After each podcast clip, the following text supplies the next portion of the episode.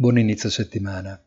Con mercoledì prossimo si chiude la stagione estiva delle banche centrali.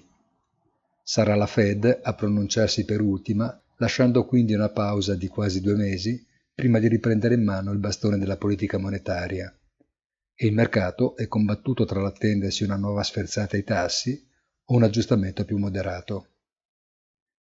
In favore di quest'ultimo giocherebbe l'andamento del T-Bond, che venerdì scorso ha segnato un rendimento in discesa sotto il 2,80%, cominciando a scontare uno scenario di hard landing preoccupante, testimoniato anche dal calo dei prezzi delle materie prime, che potrebbe di suo smorzare la corsa dell'inflazione. Dall'altra parte, come si è visto con la BCE, le banche centrali sono in netto ritardo sul problema ed hanno necessità di recuperare credibilità nel rispettare l'obiettivo primario della stabilità dei prezzi. Se la scelta della Fed guarderà alla politica, la mano più leggera potrebbe dare un forte impulso al recupero delle borse per la fine dell'estate. Viceversa, il mese d'agosto potrebbe rivelarsi molto volatile.